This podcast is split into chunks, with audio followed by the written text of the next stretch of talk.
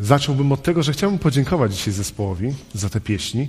Pięknie, pięknie to brzmi, pięknie to wygląda. Fajnie się tego słucha, super się śpiewa.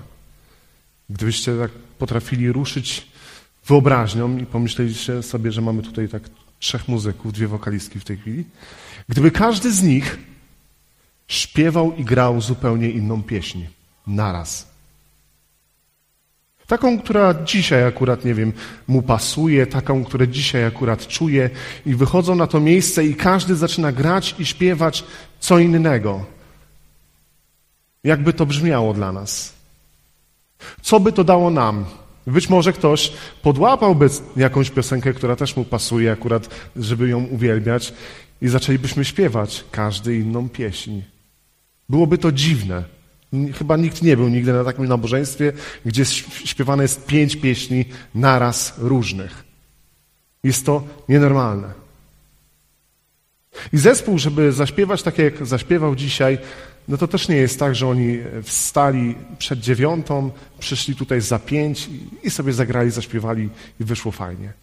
Każdy z nich ma jakieś obdarowanie, każdy z nich musiał włożyć swoje serce, swój czas, może i nawet pieniądze do tego, żeby ćwiczyć, żeby się rozwijać, żeby dojść do jakiegoś poziomu, do jakiejś pewności siebie, żeby zaprezentować to, co potrafią przed innymi. Oprócz tego, że każdy z nich indywidualnie musiał to robić, to jeszcze musieli się razem tutaj spotkać, uzgodnić, co chcą grać, jakie pieśni, w jaki sposób, przećwiczyć.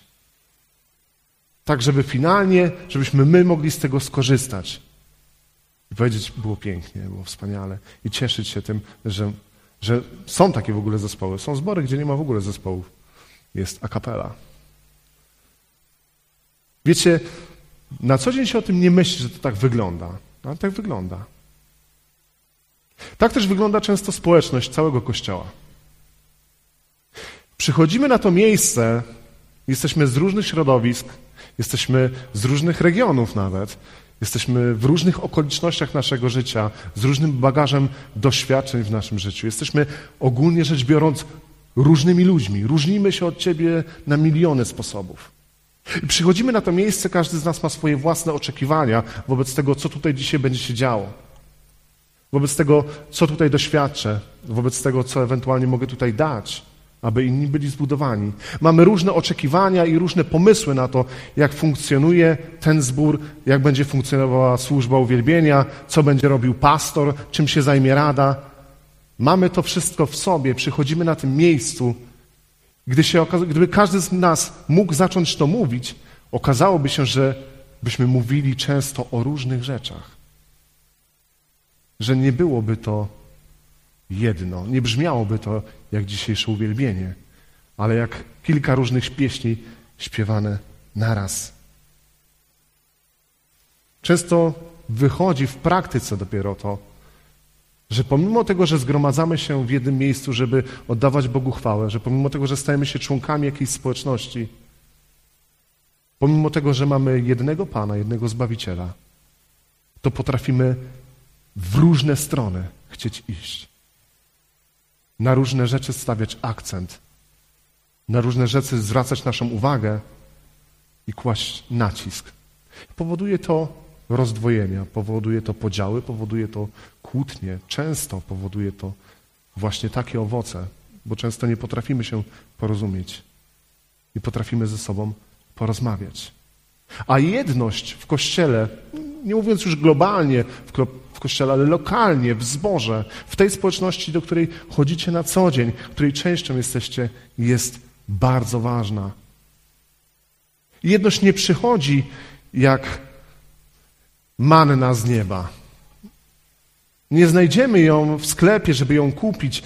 To jest coś, do czego wzywa nas Bóg, ale jest to coś, nad czym powinniśmy pracować.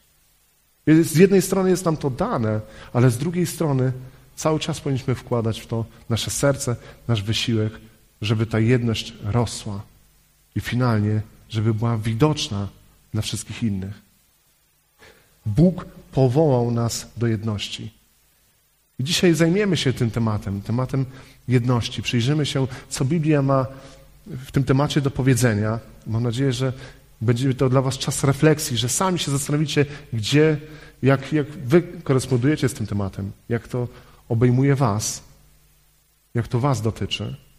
Przejdziemy przez trzy teksty, ale jeden główny, zasadniczy jest to Psalm 133. Jeżeli macie wasze Biblię, to chciałbym, żebyście je otworzyli na Psalmie 133. Nie wiem, czy będzie coś wyświetlany ten psalm. Dzisiejsze zwiastowanie zatytułowane jest właśnie Powołani do jedności. Psalm 133 jest bardzo krótki, ma tak naprawdę tylko trzy wersety, więc na spokojnie nie będzie tak długo. Pieśń pielgrzymek Dawidowy. O jak dobrze i miło, gdy bracia w zgodzie mieszkają. Jest to jak cenny olejek na głowie, który spływa na brodę, na brodę Aarona, sięgającą brzegu jego szaty. Jest to jak rosa Hermonu, która spada na góry Syjonu. Tam bowiem Pan zsyła błogosławieństwo, życie na wieki wieczne. Jest to jeden z takich psalmów, który jeżeli przeczytamy sobie go w naszym cichym czasie i nie zagłębimy się w jego treść, to zrozumiemy tylko ten pierwszy werset, że dobrze i miło jest, kiedy mieszkamy razem w zgodzie. No i, i się wszyscy możemy z tym zgodzić. I reszta psalmów przeważnie, no tam jakieś tam rosy, nie wiadomo o co chodzi. Nieważne, ważne, że jest dobrze i miło, kiedy jest, jest zgoda. Psalm napisał Dawid. Jest to jeden z piętnastu psalmów, który jest zatytułowany Pieśń Pielgrzymek albo Pieśń Stopni. Pięć z tych psalmów napisał Dawid. Nie wiadomo dokładnie, w którym momencie Dawid napisał ten psalm. Na pewno było to już po tym, kiedy został królem, na pewno było to już po tym, kiedy zdobył Syjon, czyli Jerozolimę. Czyli na pewno to był czas, w którym większość wojen już miał wygranych, królestwo było ustanowione, żył w dobrobycie i budował siebie, w sensie swoje królestwo. Więc był to czas dobry dla Izraela. Pieśń pielgrzymek. Żydzi wykorzystywali te 15 psalmów w swojej liturgii, kiedy trzy razy do roku na święta chodzili do Jerozolimy, do świątyni, wchodząc od bramy Jerozolimy aż po świątynię, cały czas idzie się pod górę i idąc tą drogą przerabiali te 15 psalmów. Miały one przygotować ich na spotkanie z Bogiem. Ale kiedy Dawid napisał ten psalm, nie było jeszcze świątyni. Świątynia powstała dopiero za Salomona, więc nie mogli go tak praktykować.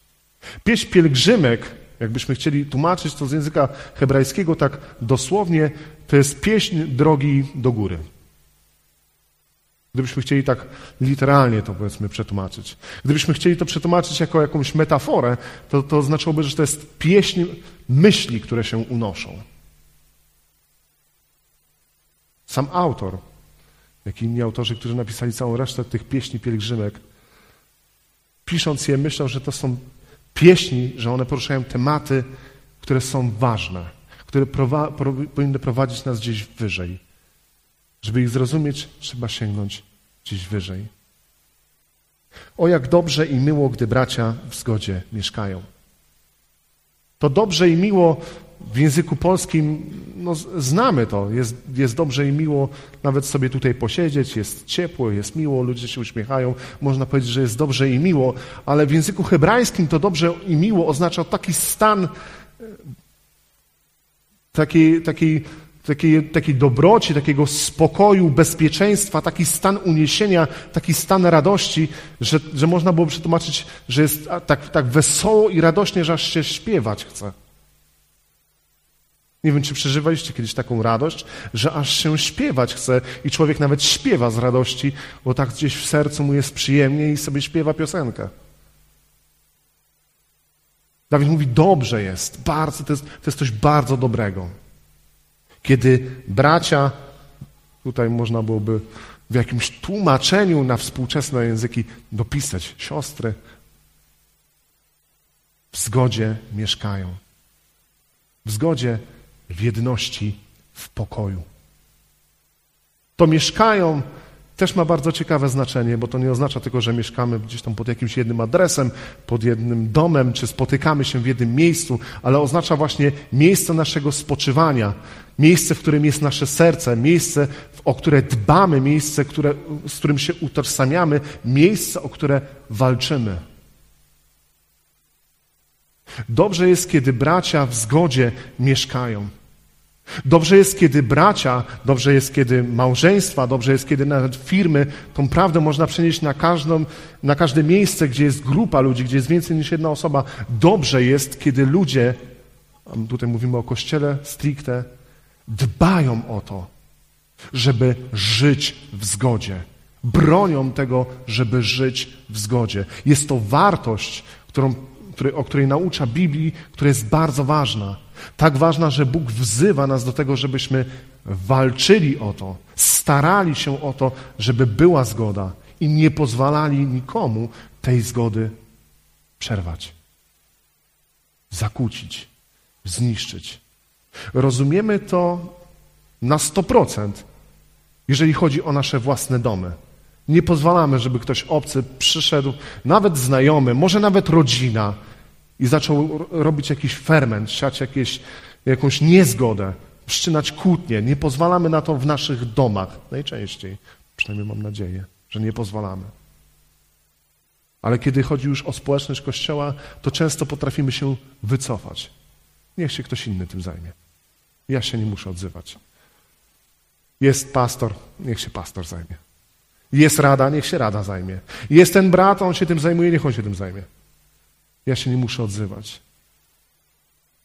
Czy w Twoim własnym domu też byś się nie odzywał? Czy w Twoim własnym domu też byś milczał? Pewno nie. A oto jest nasz dom. Dobrze jest, kiedy bracia w zgodzie żyją. W pokoju, w jedności, kiedy ją strzegą, kiedy o nią dbają, kiedy się o nią starają. I dwa kolejne wersety, drugi i trzeci, to są pewne porównania, które Dawid używa, żeby opisać, co to znaczy mieszkanie w tej zgodzie. Drugi werset mówi, że jest ta zgoda jest jak cenny olejek. Jak cenny olejek na głowie, który spływa na brodę, na brodę Aarona, która sięga aż do kraju jego szaty. Mówi, że zgoda, że kiedy bracia dbają, strzegą i pilnują, aby była zgoda, aby była jedność, aby był pokój. Jest to jak olejek, którym był namaszczony Aaron, arcykapłan. Nie odnosi się Dawid do arcykapłana jego czasów. Odnosi się do arcykapłana, który był pierwszy, który był wybrany przez Boga, który był namaszczony przez Mojżesza, wybrany bezpośrednio przez Boga i można powiedzieć namaszczony bezpośrednio przez Boga. W tamtym czasie, kiedy ten psalm był pisany, a Aaron był, można powiedzieć, wzorem dla arcykapłanów. Był pierwszym pośród wszystkich arcykapłanów Starego Testamentu. Dawid mówi, że kiedy bracia w zgodzie mieszkają, to jest to jak namaszczenie arcykapłana. Namaszczenie arcykapłana, które spływa na całe jego ciało i dotyka nawet szaty wierzchniej, czyli czegoś, co nie jest ciałem arcykapłana. Wystarczy to przenieść jeden do jeden na Nowy Testament, żeby zrozumieć, o czym tutaj Dawid pisze. Arcykapłanem dla nas jest Jezus Chrystus. Jezus Chrystus, Chrystus oznacza namaszczony. Kiedy bracia w zgodzie mieszkają, jest to tak dobre jak namaszczenie, które miał Chrystus. Namaszczenie, które spływa na całe Jego ciało, którym i my jesteśmy, i nawet poza ciało dotyka brzegów Jego szaty. Ludzi, którzy ciałem nie są, ale są przy ciele. Wszelki, wszelcy członkowie Twojej rodziny, którzy nie są nawróceni, Twoi znajomi, przyjaciele, ludzie, z którymi Ty masz kontakt, mogą doświadczyć namaszczenia Chrystusa, które spłynie też na Ciebie. Jedność jest jak to namaszczenie. Widzicie, jako to, jako to daje wartość w tym momencie? Kiedy to tak zestawimy. Jeżeli nie masz tej jedności, nie masz tego namaszczenia. Jeżeli zespół nie miałby jedności w tym, co gra, nie mielibyśmy takiego efektu, takiego brzmienia. Jest to proste, a jednak często bardzo trudne. Dalej Dawid pisze, że jedność, że gdy bracia w zgodzie mieszkają, jest to jak rosa Hermonu, która spada na góry Syjonu. Hermon jest to jedna z gór w Izraelu, oddalona od Syjonu, czyli Jerozolimy, o blisko 440 kilometrów. Hermon nie jest pojedynczą górą, jest jednym ze szczytów w całym masywie górskim. Z tego masywu górskiego wypływają źródła, one wszystkie łączą się w Jordan. Jordan płynie, wpada do jeziora, czy, czy zmienia się w jezioro dalej i później wpłynie do morza. Jordan jest główną rzeką, źródłem wody również dla Jerozolimy, bo tam były kanały od niego kopane do Jerozolimy.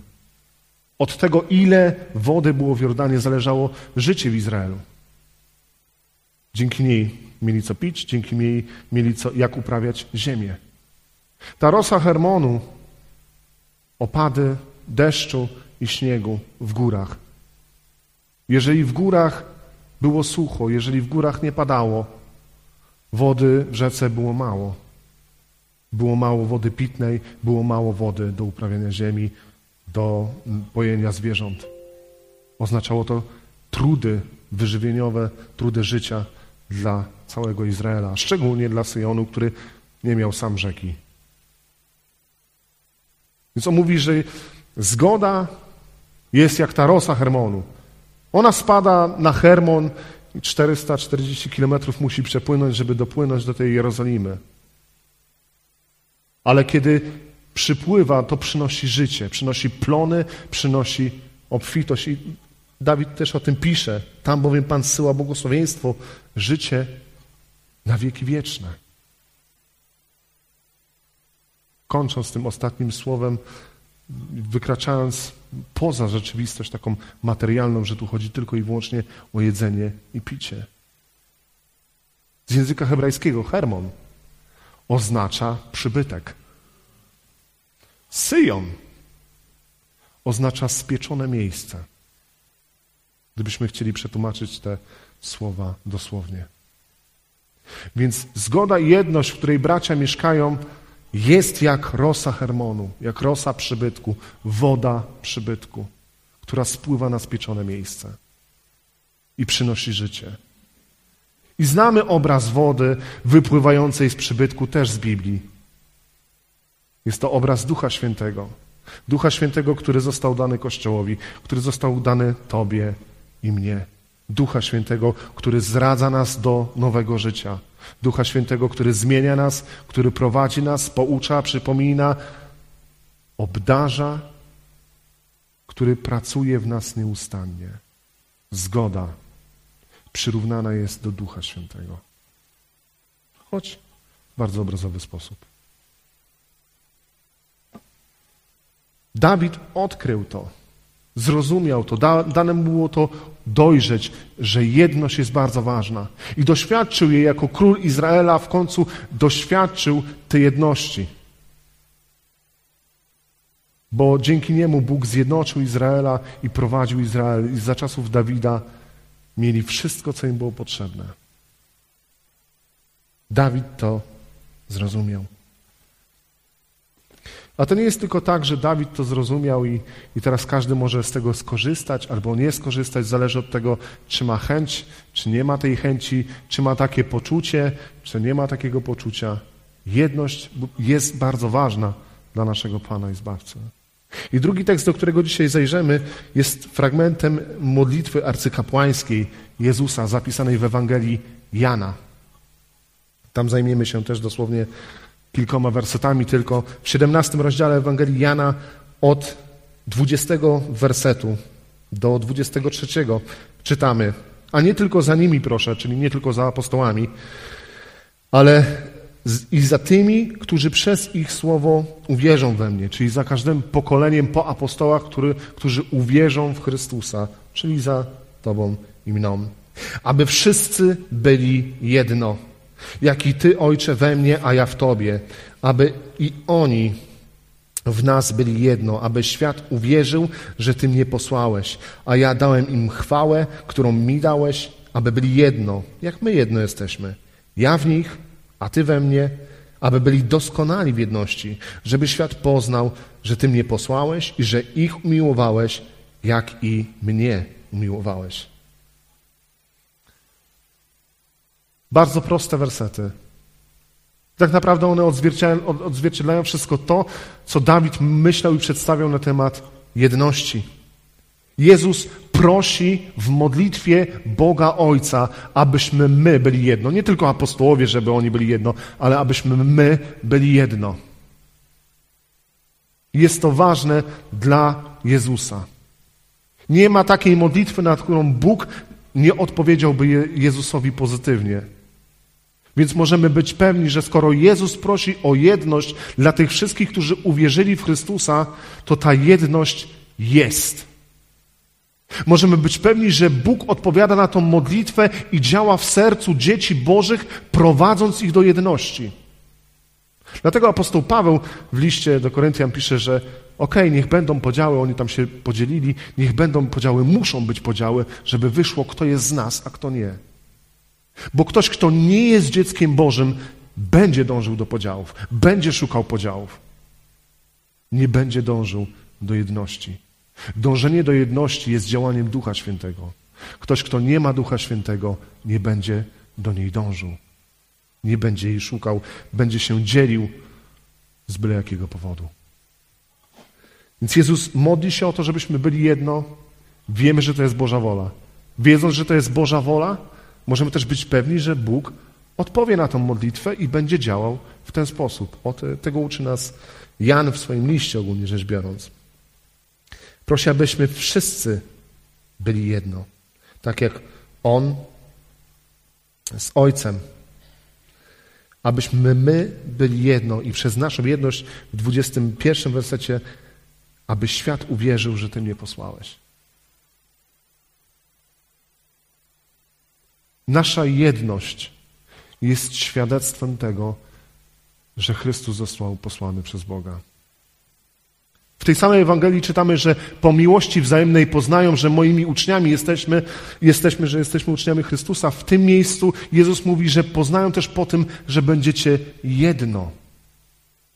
Że nasza jedność daje świadectwo tego, kim jest Chrystus. 22 werset. A ja dałem im chwałę, którą Ty mi dałeś, aby byli jedno. To chwałę to jest dość enigmatyczne może dla nas stwierdzenie. Można je uprościć do słowa duch.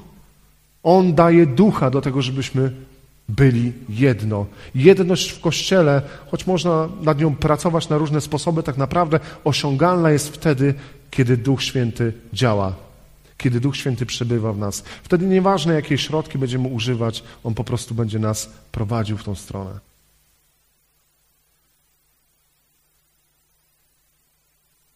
Ja w nich, Ty we mnie, aby byli doskonali w jedności. Doskonali w jedności.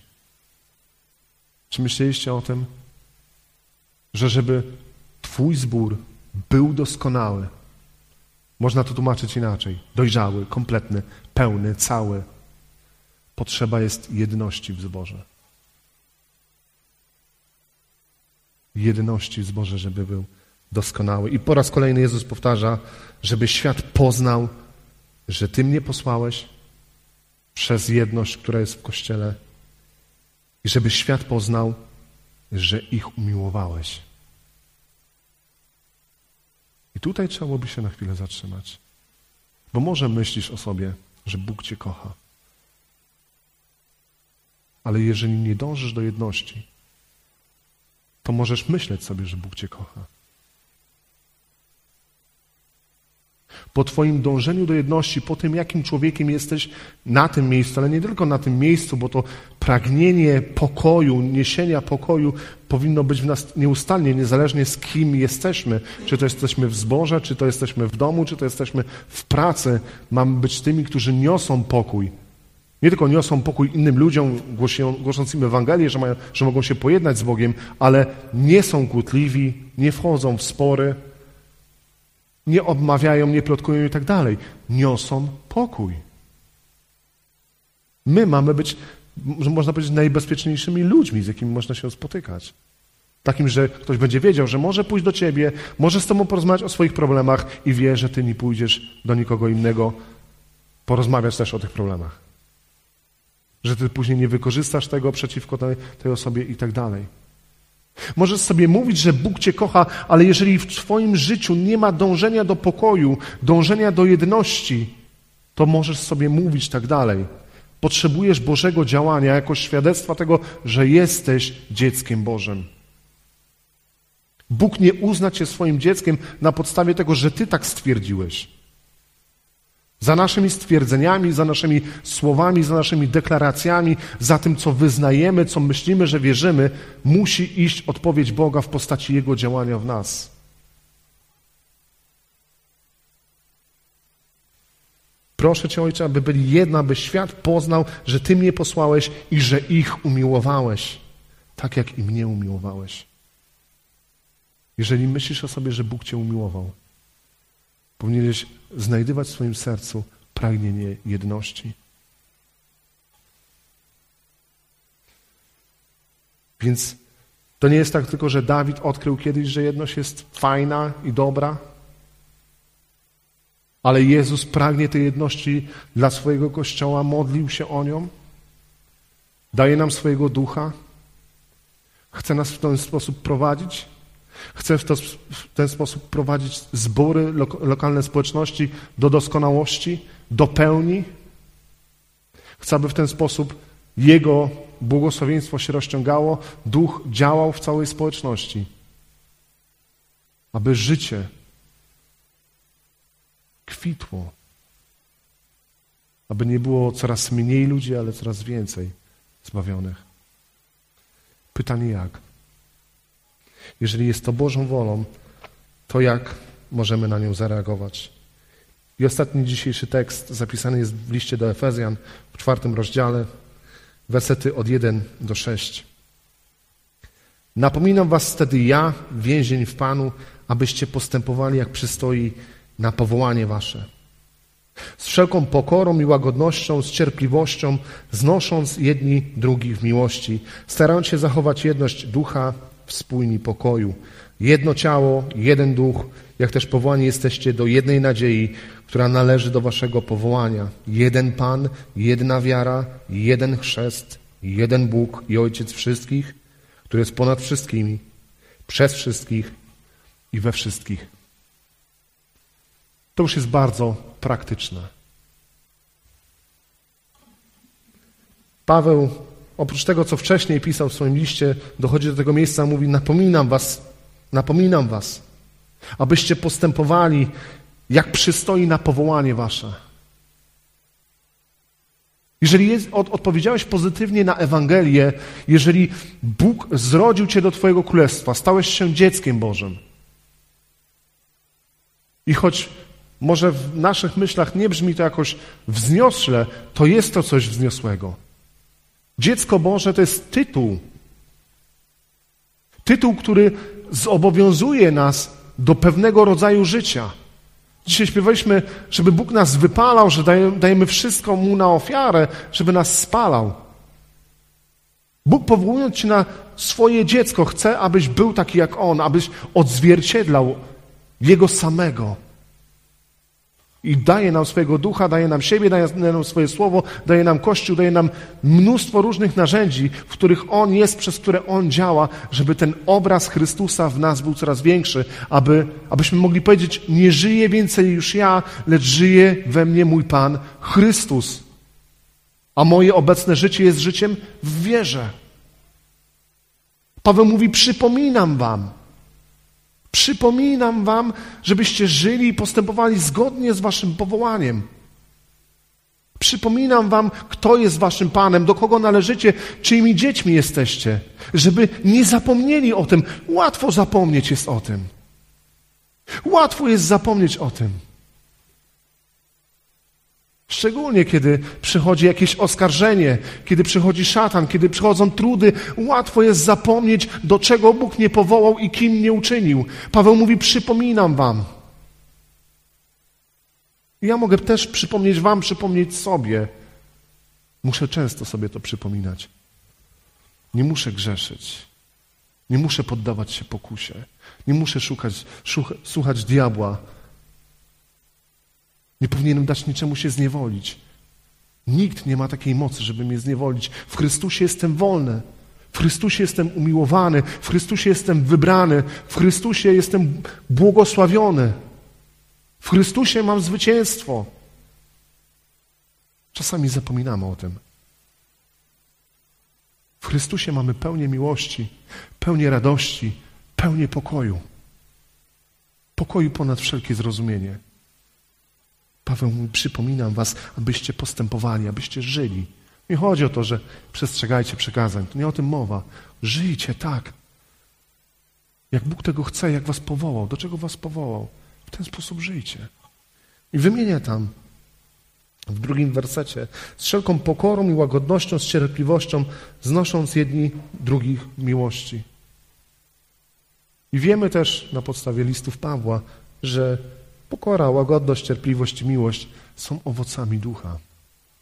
Nie są przykazaniami chrześcijanina, ale owocami obecności Ducha Świętego w nas. Przypominam wam, abyście w ten sposób postępowali. Przypominam was, abyście pozwolili Duchowi Świętemu działać was, aby te owoce się pomnażały, aby te owoce były widoczne, aby z tych owoców mogli korzystać ludzie, szczególnie ci, z którymi macie budować jedność, z którymi tworzycie Kościół, ciało Chrystusa, Bożą rodzinę. Im bliżej Boga będziesz, tym bliżej będziesz Kościoła. Im bliżej będziesz Boga, im bardziej będziesz przepełniony Jego Słowem, im bardziej będziesz przepełniony Jego Duchem, tym większe będzie w, twoje, w Tobie pragnienie do tego, żeby być z ludźmi, którzy chcą tego samego w swoim życiu. Im bliżej Chrystusa, tym bliżej Kościoła. To jest naturalne w Bożym Królestwie. Jeżeli Bóg jest naszym Ojcem, to im bliżej jesteśmy naszego Ojca, tym bliżej jesteśmy braci i sióstr, którzy też do tego Ojca lgną. Z wszelką pokorą i łagodnością, z cierpliwością znoście jedni drugich w miłości, starając się zachować jedność ducha w spójni pokoju jedność ducha, wspólni pokoju. Nie znajdziemy tego na niedzielnej szkółce, nie kupimy tego w kawiarence, w bibliotece zborowej. Pastor też wam tego nie da, choćby gdyby mógł, to by dawał. To jest coś, o co mamy się starać. Nie grupka czterech osób w całym zborze, nie grupka dziesięciu osób w całym zborze, ale każdy członek zboru. Powinien dokładać swoich starań do tego, żeby zachować jedność ducha i pokój. To jest Twoje i moje zobowiązanie. W takim samym stopniu Bóg nas wzywa do tego. Pamiętając o tej metaforze właśnie ojca, domu i dzieci i sióstr, jeżeli Bóg jest naszym ojcem, a my jesteśmy Jego dziećmi, to czasami zachowujemy się jak nastolatki. Non-stop się kłócą z jeden z drugim. Non-stop to je moje, tego nie ruszaj.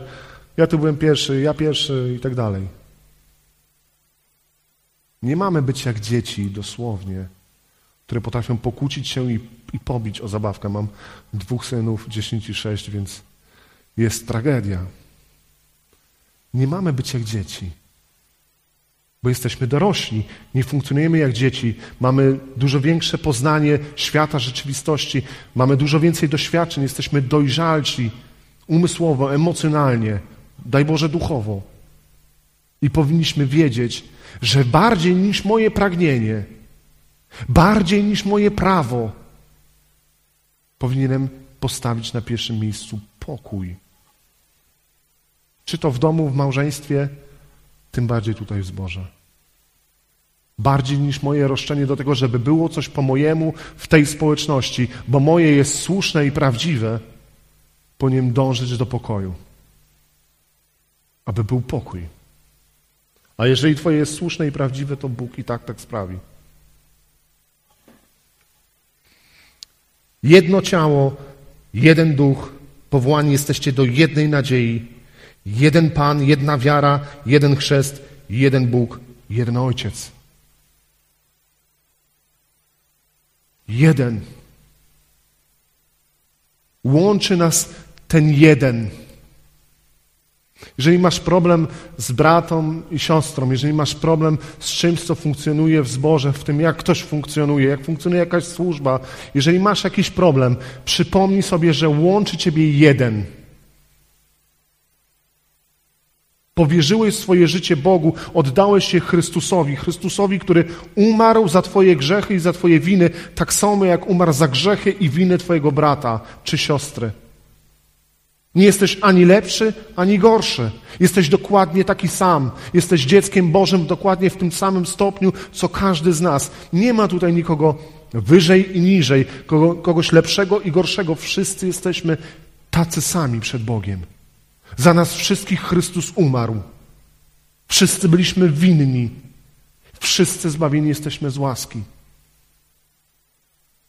I zanim pozwolimy naszemu sercu do tego, żeby wylewało niezgodę, do tego, żeby wylewało podziały, do tego, żeby wylewało pychę, wylewało swoje zdanie ponad wszystko inne, pomyślmy o tym, o tym jednym.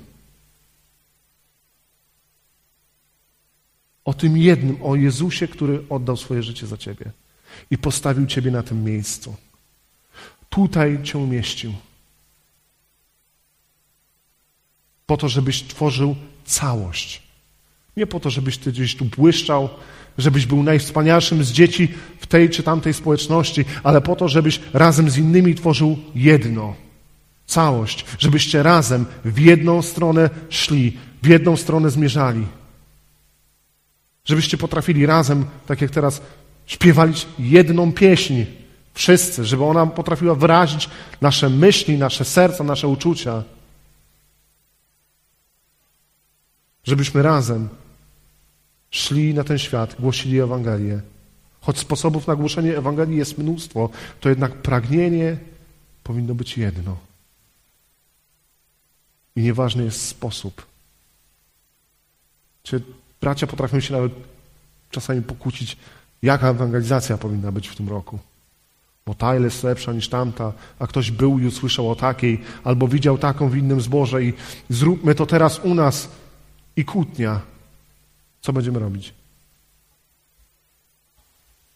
Zamiast po prostu cieszyć się, że mamy to pragnienie i mamy różne sposoby, możemy spróbować wszystkiego.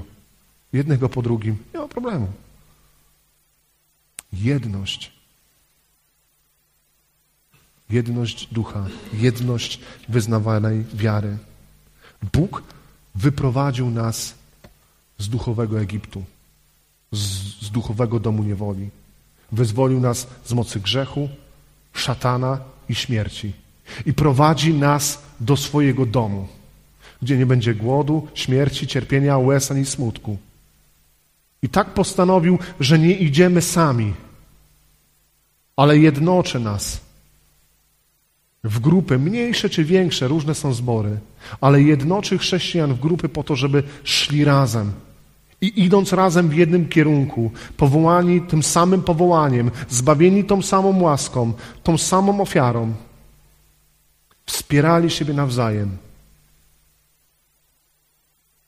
Bóg powołał Ciebie po to, żebyś budował tutaj Królestwo Boże. Tym darem, którym On Cię obdarza, tymi zdolnościami, które masz, tymi, tymi siłami, które masz, tymi finansami, czymkolwiek, co masz. Bóg powołał Cię do tego, żebyś budował razem z Nim, w mocy Jego ducha, Królestwo Boże tutaj. Pomagał wszystkim tym, którzy nie domagają. Płakał z tymi, którzy płaczą, cieszył się z tymi, którzy się cieszą.